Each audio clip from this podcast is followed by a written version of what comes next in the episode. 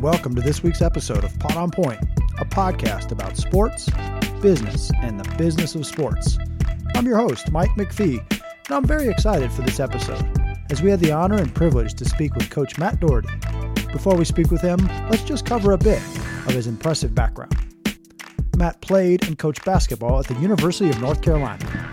He started on the 1982 national championship team with NBA future greats Michael Jordan and James Worthy and he was led by the legendary coach, Dean Smith. After playing, Matt eventually found his way into coaching, first as an assistant at Davidson and then at Kansas. Matt launched his head coaching career at Notre Dame and eventually was called home to be the head coach at his alma mater, North Carolina. He led UNC for three years, where he was named AP National Coach of the Year in 2001. After a painful firing at UNC, he moved on to head jobs at FAU and SMU. Since he hung up his whistle as a basketball coach, Matt has entered the world of media and leadership coaching, working with ESPN, several radio shows, and he has also held a leadership role in the Atlantic 10 Conference. Last thing, and very timely, Matt has authored a book on leadership titled Rebound From Pain to Passion. As you can see, Matt's background is truly impressive, and I think you'll really enjoy his takes on the business angles to major college basketball, his career, and his take on leadership. It's an honor and privilege to welcome Matt Doherty to the show. Hey, welcome, Matt. Where do we find you today? You find me? Where do you find me? You find me like you find everybody else on Zoom. Um, uh, it's amazing. It's amazing how uh, Zoom has become a, a, verb. You know, it's like uh, Xerox was and Google, and now you got a Zoom. Um, and uh, but I am located outside of Charlotte in the town of Mooresville. Um, Moore Mooresville is known for NASCAR and Lowe's, and uh, we're about 10, 10, miles from Davidson College, where Bob oh, McKillop and Steph Curry, uh, uh, you know, played and coached. Beautiful. I think uh, you're a former high school coach way back in the day too, right? There you we did go. some homework, Mike. A little, little bit. It's good to see you read the, you read the bio. Here we go. So, so coach, what areas you're focused on today, and, and how did you evolve into kind of what you're working on? Yeah, um, I think my focus now is uh, leadership development. I'm an executive coach for Vistage. I was ha- I had my own coaching practice, which I still use for one-on-ones and corporate talks. The Doherty coaching practice. Um, I talk a lot about le- learn and grow, and that this all stemmed from being forced to resign uh, at North Carolina in 2003 uh, after being the national coach there in 2001 at my alma mater, and uh, that that put me on a leadership journey where I I, am coming out with a book. It's called Rebound from Pain to Passion. And the pain was my loss of my job and due to my lack of leadership. And as I studied leadership and went on that journey, leadership became my passion. And so I'm thirsty to learn about leadership. I love talking about leadership. Uh, I love studying it and I love teaching it. So I teach it through my coaching practice and also as a Vistage chair which uh, Vistage is the oldest and largest executive coaching organization in the world. Well, let's dig a little bit into your, your background. We want to talk a little bit about the business side of college sports, and then we'll talk some about that book that you mentioned. I think we'll have a, a fun discussion there. So, Coach, back in the day, um, started your career at Notre Dame, and, and, it's arguably the coach is the de facto CEO of the basketball of the basketball team, right? As you look at that role t- back when you started at Notre Dame, and compare it to now, how has that role evolved? What's making for a successful coach or CEO or leader of a program now as compared to when you first uh, got into it? Well, I think that uh, the biggest challenges now are uh, the one and done, uh, the transfer portal, and social media, uh, and then soon to be name, image, and likeness. I think those are all things that have made the road to be consistently successful very, very challenging. Uh, you know, you have someone like Zion Williamson who shows up at Duke with a million followers. well, I mean, these guys come in, and and a, the buzzword for a lot of these guys in the last several years has been my brand. You know, branding. Sure. You know, don't ruin my brand. You got to help my brand. So, what does that mean? You know, and and and listen. In some cases, it's real. Like Zion Williamson, it's real. It was well earned. And then everything I saw about Zion Williamson, he was as grounded as a kid could be with a million followers.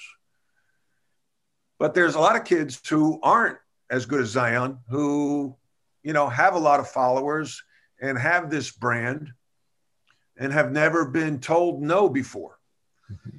And sometimes a college coach is the first one to tell them no. And when you tell a player no who's never been told no before, who has a million followers, he's not going to be happy. And maybe his parents aren't happy. And maybe his AAU coach isn't happy. And then maybe he wants to transfer or go pro um, before he's ready. So those scenarios, those issues, you know, weren't there 20 years ago to this level by any means. So Matt, it's it's really interesting. The differences you note all point to roster management and not necessarily things between the lines. So with the complexities that arise from transfer portals, one and done, etc., does that make the relationships between players and coaches just more transactional in nature? You know, that's a great question. I think it's hard. it, it is definitely hard because there are layers, a lot more layers between the coach and the player in the recruiting process when he gets on campus. Uh, and then the time demands, you know, coaches get pulled away, players get pulled away. Players have so much to do now. Uh, you know, and their calendar gets full because they've got to um, go to practice, go to class, go to study hall, go to uh, training table, go to the weight room.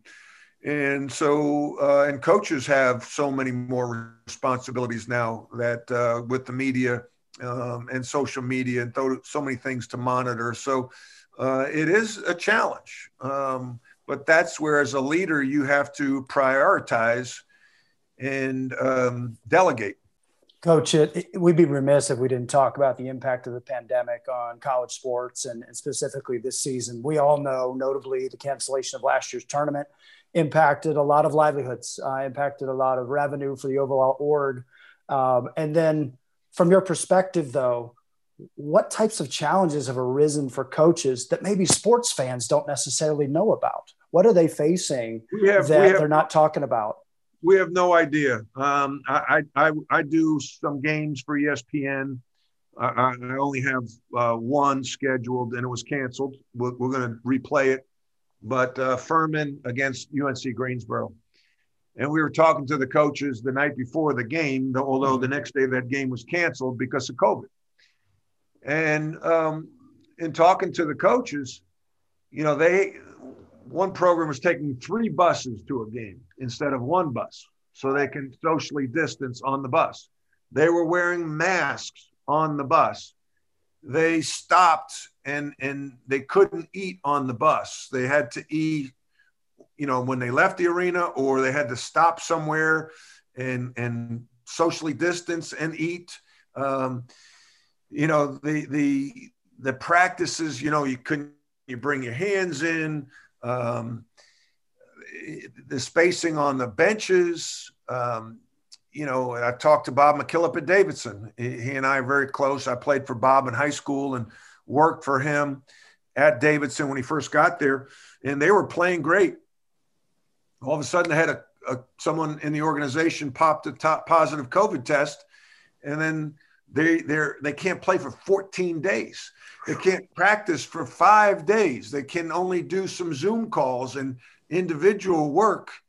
So you think of the rhythm, you think of all of a sudden, you know, not being able to practice, then having to practice and get ready for a game. What about injury? Like it is hard to get in shape, but you can get out of shape in three days. You can get out of basketball shape in three days. And now all of a sudden you're supposed to jump back and and play. So I think that's another reason why you see such erratic play during the season. Um, because of the COVID. Uh, the the you know they didn't have an off season, they didn't have a preseason, they didn't have have exhibition games, And when you're talking about some of the higher profile teams like a Duke and um, a Kentucky that rely on freshmen so much, there's a reason why they're struggling. Yeah. You know, we're, we're all athletes and know that uh, we're, we're products of schedules and we're products of a rhythm and a product of a flow. And sounds like that's disrupted daily, intraday, every hour, I'm sure. And, and you just think of the disappointment too. Like, yeah, you want to play. some teams that travel to a location. St. Louis, top 25 team, hadn't played in like, I don't know, a month. They get on a plane, land in Richmond, Virginia, supposed to play Richmond. Richmond pop, pops a positive COVID test, and they've got to fly back to St. Louis. No ball game. Yeah. Just think think of the money that it takes. Like I right. I have to do a COVID test for um, for ESPN. So I go and I'm, doctor in the neighborhood that we know does them, and it's $120 a pop. So multiply that times 20 people in your travel party. Having to do that, I don't know, three times a week. It's a lot Incredible of money. expenses. In your estimation, should they be playing these games or should they be pushing this season out a bit? What's your what's your take there? Oh man, I thought it would have been wise to start the season in January. Um, after football kind of figured it out, and after the NBA went through their, you know, bubble season, that now you have more data and more experiences um, to draw upon. Mm-hmm. I, I, thought that would have made sense. And I think there were a couple coaches, I think one in particular, Rick Pitino, was talking about that. And, you know, why not start in January and finish in, you know, May? I thought that would have made sense and, and see how it goes. Yeah, one of the interesting things that the NBA has showed is that you know bubbles work, and Mike and I were often wondering, you know, why don't more leagues adopt a a bubble play? I mean, I guess a conference could have maybe you know shortened it or made like their own little tournament that lasted maybe a couple of weeks but you know contain it in one area. Uh, it seems like they just sort of let things loose. Um, and certainly I mean, maybe it was too difficult to coordinate among the conferences but do, do you was that ever under under consideration by anybody? You know i i i think it's been talked about but really um, when you have different schools and i worked in the atlantic 10 conference for a couple of years you have different schools in different parts of the country with different needs, uh, uh, different resources. You know, are you going to, you know, let's say the ACC? Okay, so where's the bubble going to be? That uh, makes sense to have it in Charlotte or Greensboro. Well, do they have a facility that can control that? Or let's say you go to Orlando, they've already had it set up. Who's going to fund that? I mean, you're talking about hotel rooms and food for a party of 20 times 15 teams for how long? And then you got to bring academic advisors because the kids are going to take classes online. You know, the funding for that is ridiculous. And, you know, you're pulling these kids now away from family. You know, if if they could get to family, I think that's a lot to ask. I think it was a lot to ask the NBA players, and I'm not sure they would want to do it again. So I think that uh, that's probably the reason it would be difficult to pull off for college to do it. Now, could they do it for you know their conference tournaments? Yeah, the NCAA is talking about doing that for the NCAA tournament. Play it's all played, all rounds are played in Indianapolis, but it's um, a little tougher, I think, to manage younger people. And again, I don't think that, uh, you know, the NCAA, maybe they do, maybe they don't. Maybe the schools will have the resources that the NBA teams and the NBA had for the bubble. Interesting. You mentioned your, your time there with Atlantic 10. Football season showed us there's a lot of uh, disparity at the conference level and how they organize and how we saw football had different teams saying when they were going to play or they were going to hold off in those things. Can you spot, shine a spotlight a little bit on the conference? What are some of the drivers at the conference level outside of pandemic? What are some of the business drivers at the conference level?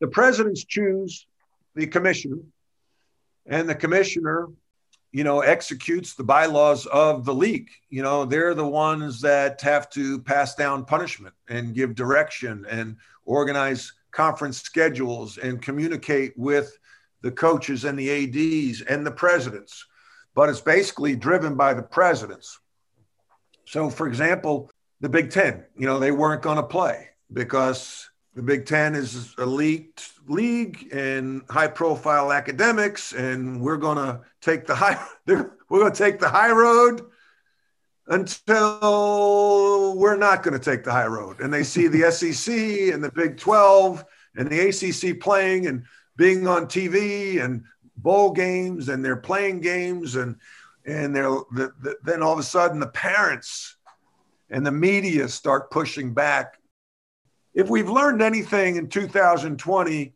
it's the power of social media. It's the power of the people. You know, with social media, all of a sudden, these groups, whether it be from Black Lives Matter to uh, alt left group and alt right group, uh, the parents of Big Ten players, if a leader doesn't respect those entities they're they're very short-sighted. You know, the intent. Um, a friend of mine, and that's is in the book, Scott Stankavage, who played football in North Carolina, talks about intent. You know, you have intent in your message, but your message is going to be interpreted by the masses. And then once they get a hold of it, um, you are no longer in charge. So you're when you're dialing up your message, you have to think about the masses before you pull the trigger on a decision. And how do you do that? It takes time, and you better test the waters.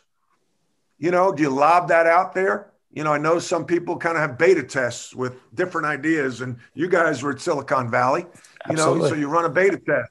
You Absolutely. throw it out there. What would you think if we played? What do you think if we don't played?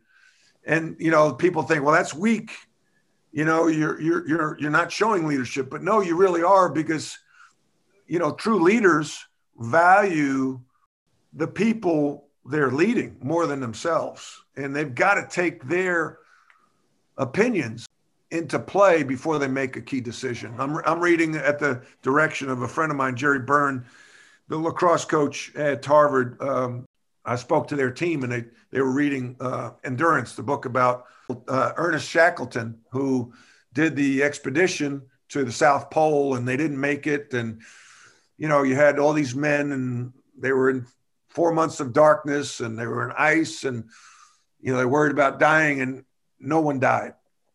And, you know, how he was a servant leader and how he took the pulse of the people before making the decision. Now, at the end, you got to make the right decision. You got to make some tough decisions. But if you're not taking the temperature before you make a decision nowadays, there could be some serious backlash. I really like that angle on leadership. Um, let's let's take a little another turn with this conference angle that you've got. Um, we've seen such huge disparity uh, across the football landscape, but basketball's got its own unique disparity. You know, 300 teams playing major college basketball. Certainly have your power teams. From your perspective, are the disparities across the college basketball landscape sustainable? You know, you've got the, the Kentuckies and the and, and you've got the Dukes playing uh, with one set of revenue, if you will. And then you've got the Atlantic Tens or the Daytons and the others that are pulling from a different revenue pool and, and recruiting a different athlete. Is are we sustainable with this current operating model? Um, I think that's gotten too big. I don't think there should be 365 Division One schools or whatever the number. I think that's too many. I think too many schools try to be Division One and they don't have the resources to sustain it. And what they do is they put their athletes in harm's way because, you know, if the athletes aren't eating right, traveling right, getting the right academic support, they're not going to be as successful. And losing can beat you down. So I think that there should be less Division One schools, but I do like the broader array of schools, and that can be done in basketball because it's not as much a contact sport as football, where a smaller school can get physically beaten up. Where in basketball, you know, you, that's not going to happen. Um, hmm. but you still like the David and Goliath. You know, you still like Princeton beating UCLA. You still like those upsets in March, especially. So I think that there should be a healthy breadth of Division One schools. I just don't think there should be 365 of them. Let's zoom in on the athletes. NILs on the landscape, name, image, and likeness. Our listeners all know that. Your listeners for your radio show and your audiences all know that. What's your sp- perspective there? A lot of movement this year. We expect some legislation. Schools are going to have to respond. Conferences may take a lead. What's what's your take on that landscape right now? Well, um, I think that they should uh, get paid for name, image, and likeness, but I think it should be governed and monitored and run through the school, the athletic department. Um, I don't think that agents and third parties should get involved because now you're just opening up a can of worms for illegal inducements. Um, you know, if I, you know, be, being recruited by um, XYZ University and they say, "Hey, we're gonna we're gonna get you a Mercedes dealership here, and you'll get a car and 100k a year." Well, I'm probably going to go to that school, you know, um, or at least consider it. Where another school can't offer you that or won't offer you that. So I think that um, you know, is that fair? But if it's run through the school, I think that'll be a little bit more streamlined and um, I do think the athletes should get things for their name, image, and likeness. However, there's going to be a lot of players that are disappointed because they're not as popular as they think they are.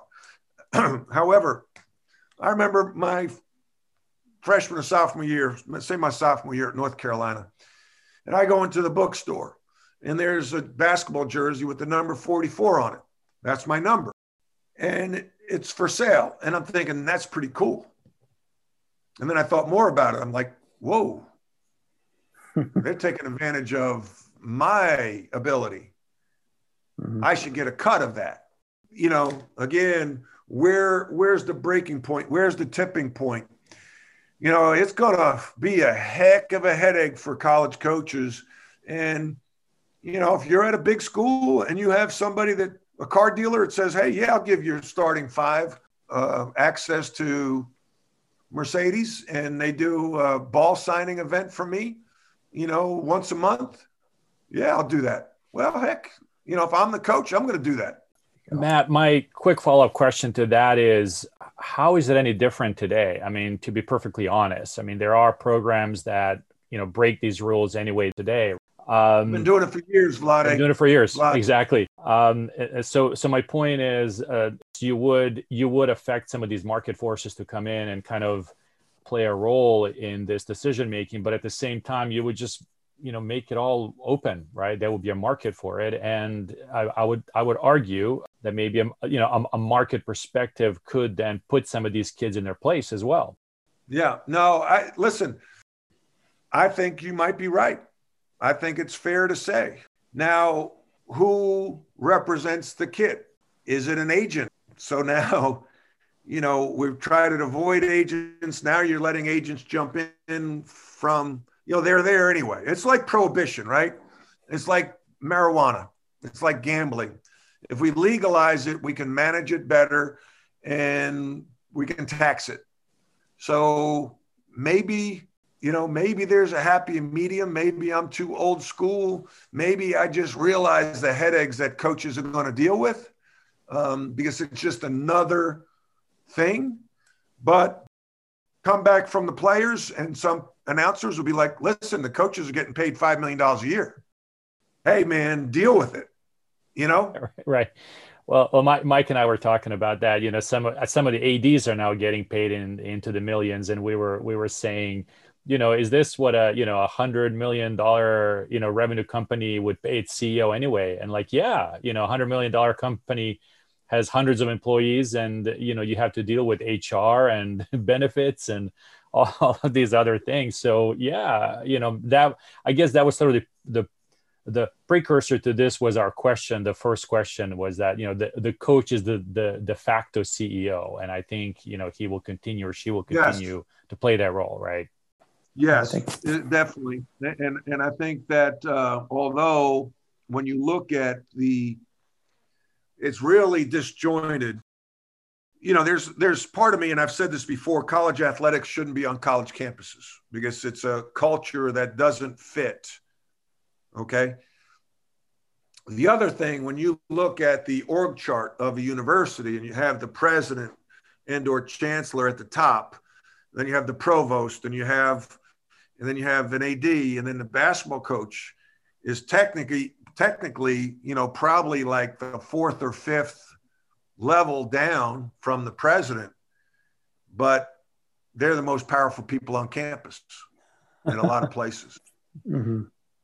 You talk about a dynamic, and then the boosters are the investors in a company. So a booster can easily want to out the chancellor, this the real CEO of the university. So you know, technically, a basketball coach is like a VP, right? But it might has the most power in that org chart, and that's why it's so damn dysfunctional. And in terms of football, they might be the highest paid public official in the state, right? We see that about he that is. Southeast a lot, right? He he he he, he is. It's incredible. Yeah. Matt, let's pivot. Let's talk a little bit about this big milestone you have here on the horizon here in early March. You're publishing your first book called Rebound. What was your idea about? What was your book idea about? And why were you compelled to write it? For whom was it intended? Yeah, I, I think um, selfishly it was for me um, uh, when I was forced to resign in 2003, you know, I started to, you know, at, at some point in the last 17, 18 years, I would put notes to my iPad and say, I'm going to write a book. And it was really for therapy, really to get some thoughts out on paper and, and get emotions out of my gut. And um, I'd start and stop, start and stop, but it was really kind of like writing a diary, you know, uh, journal. And uh, then I did some corporate talks last year, year and a half ago. I started my coaching practice and I was speaking at various corporations.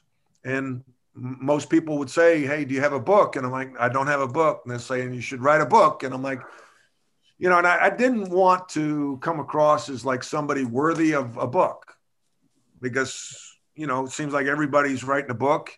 And, you know, I didn't want to have come across as like a big ego that I have something great to share. But the more I talk to people and, and confidants, they said, no, it'd be a good idea for you to write a book. You can, you can help some people. And along the way, help myself. So um, a friend of mine, Scott Stankavage, who I referenced earlier, played at North Carolina, was a quarterback on the football team, had written a book, and he connected with me with a publisher. So I really have a team. I have a great publisher and Larry Carpenter. Um, I have a terrific PR uh, person named Cindy Byrne. I have people who help me with the websites, editing, the whole deal, because it's a lot of work.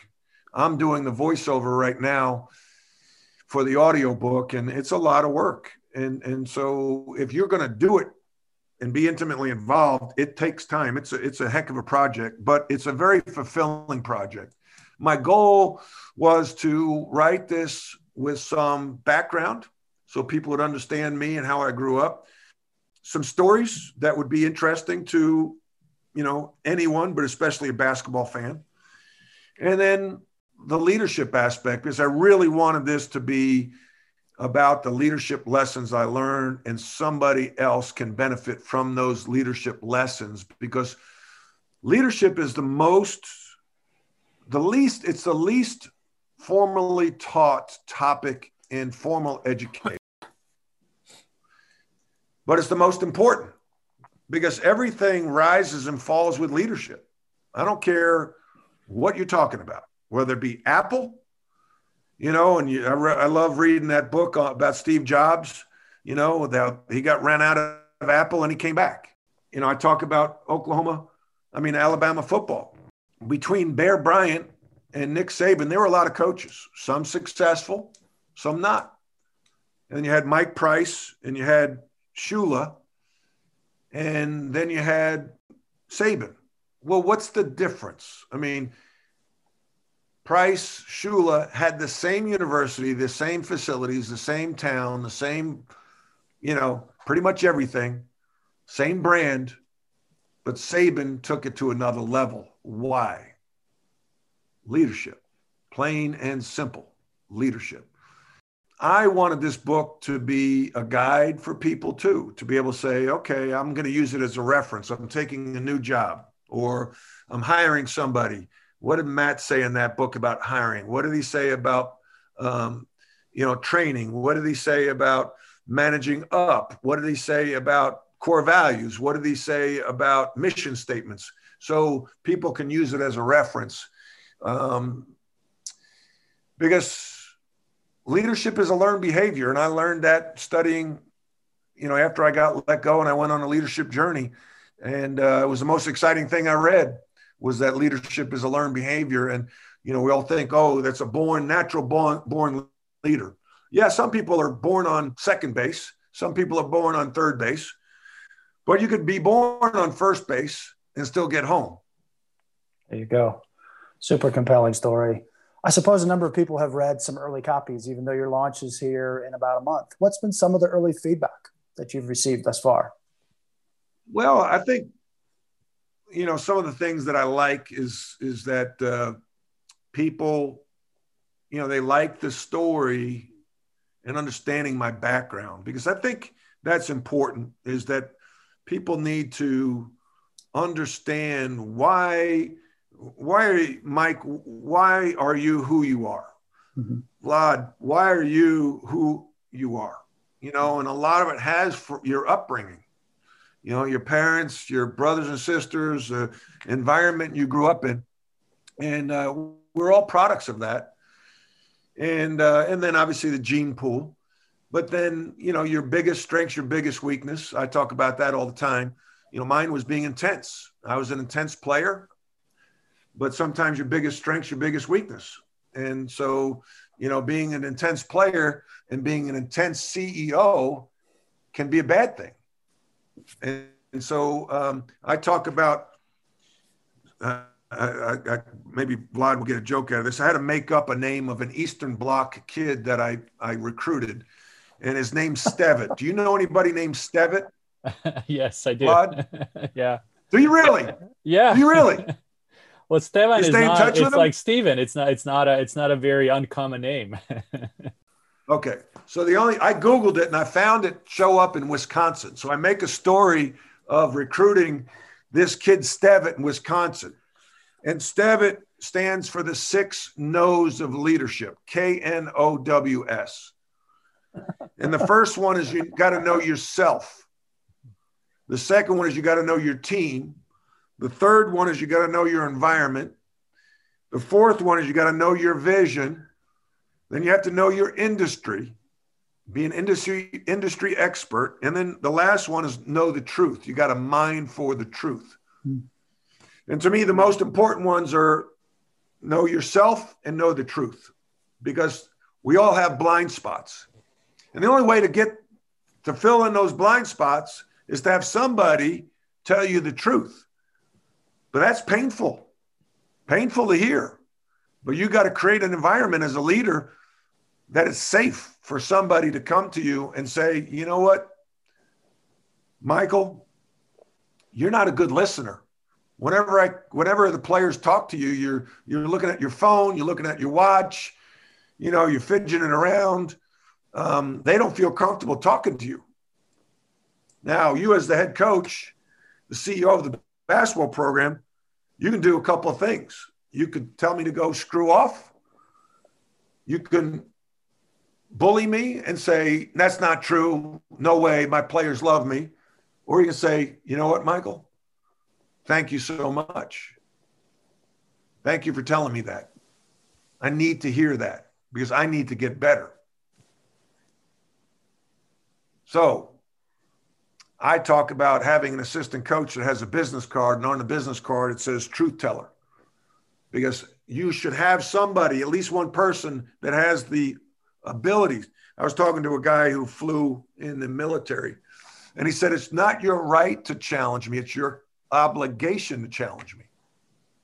You are obligated to challenge me when you think I'm doing something wrong or you have a, a different idea. Now, it needs to be done. And my core values are respect, trust, commitment, positivity. It needs to be done in a respectful manner. Don't embarrass me in front of the team. Don't embarrass me in front of the staff. But you can tell me in a safe environment, let's say the boardroom, where I'll say everything's game here.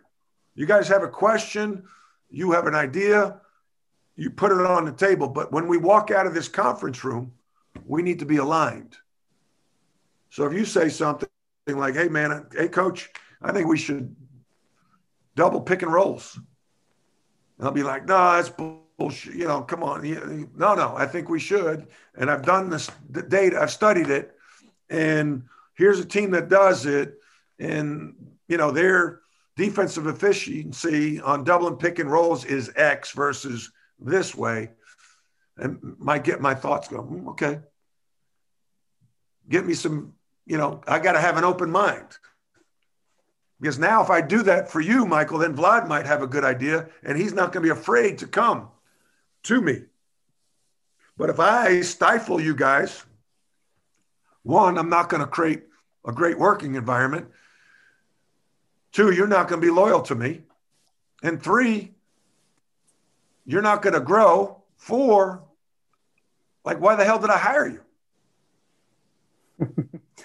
I like this. Let's take this angle one more turn. So leadership often is, somewhat thought of in a vertical sense, but your notion of having a coach is somewhat of a horizontal sense, a coach that's kind of on the side of you, uh, helping you out and, and pointing out blind spots and seeing a new pathway forward. I'd like to hear from you who in your past was a peer leader of yours? As you look at your past in your coaching days, your playing days, who stood out that you looked up to that was wearing the same uniform as you or was on that same coaching staff? And, yeah. and why did they stand out? Yeah. Oh, gosh. I mean, I'd like to think I had several at least. Um, you know, I like to think I had several, and and but yet I'm sure there were times I I browbeat them because I didn't want them bringing me bad news. You know, I didn't want to deal with something. You know, I think like I didn't like dealing with travel. I didn't like dealing with scheduling. I didn't de- like dealing with certain things. So, you know, you could just 50% of communications body language, right? So if somebody's coming to you, say, Coach, I got a question about scheduling, and I just make a face like that, you know, close my eyes and roll my, you know, roll my head to the side, you know, they're not going to want to come to me. But I should then say, hey, listen, why don't we schedule 30 minutes every Monday at eight o'clock to talk scheduling? Okay. And if there's an emergency that comes up, you can come to me between those dates. Okay. And then when he does come to me, I've got to fake it and say, hey, man, thanks for bringing that to me. You know, I appreciate you doing it because I, I don't, you know, I don't like dealing it with it, but it's necessary, right? All right, Matt, it's been a great chat. Final question for you. What's the most interesting lesson you learned as you went through the journey to author this book? Yeah, I, I think I think the emotional intelligence part. When I went to work with an executive coach named Carol Weber at UVA, after I got let go, um, she uh, had me do the Myers Briggs assessment. And she gave me the results and said that I was an ENTJ. And I jokingly said, you know, I've been called a lot of four letter words before, but never an ENTJ. And, and so she explained what an ENTJ was and that only 2% of the population are ENTJs. So I immediately thought that, like, you know what, I'm a badass. Like, I'm elite. Like, only 2% of the population are ENTJs. Yeah. and she looked at me. She knew what I was thinking. She looked at me, said, No, you don't get it. She says, That means 98% of the population don't think like you think. And that's when I had the, the aha moment. I think that's one. I think another was when I was taking a class on emotional intelligence at under a lady named Fran Johnson, who I work with. It's it talked about in this book, Primal Leadership: The Art of Emotional Intelligence. It talked about leadership is a learned behavior, and that gave me hope that I could become a better leader because my leadership was questioned when I was forced to resign at North Carolina. It was publicly questioned in a press conference. So that those two things, I think, understanding that not everyone thinks like I think, and that you know that well, that's emotional intelligence, and trying to get an understanding of okay, you know, leading leading through the heart. Like I need to connect with the heart. I was a coach that valued the X's, X's and the O's, the the science of coaching more than the art of coaching. Like I was very good at X's and O's, scouting, instilling offenses and defenses, game planning, but I needed to be more in tune with the emotional side of it, and that had to do with the art of coaching. So leadership is an art, but it can be learned. Well, Matt, we really appreciate it. To all of our listeners, head on out in a couple weeks and buy his new book, Rebound. And uh, thanks for listening, and uh, we wish you the best, Matt. Thank you. They can find that on rebound-book.com uh, or go to my website, coachmattdoherty.com. Matt, thank you, you so much. It was an honor. Appreciate it. Thank you, guys.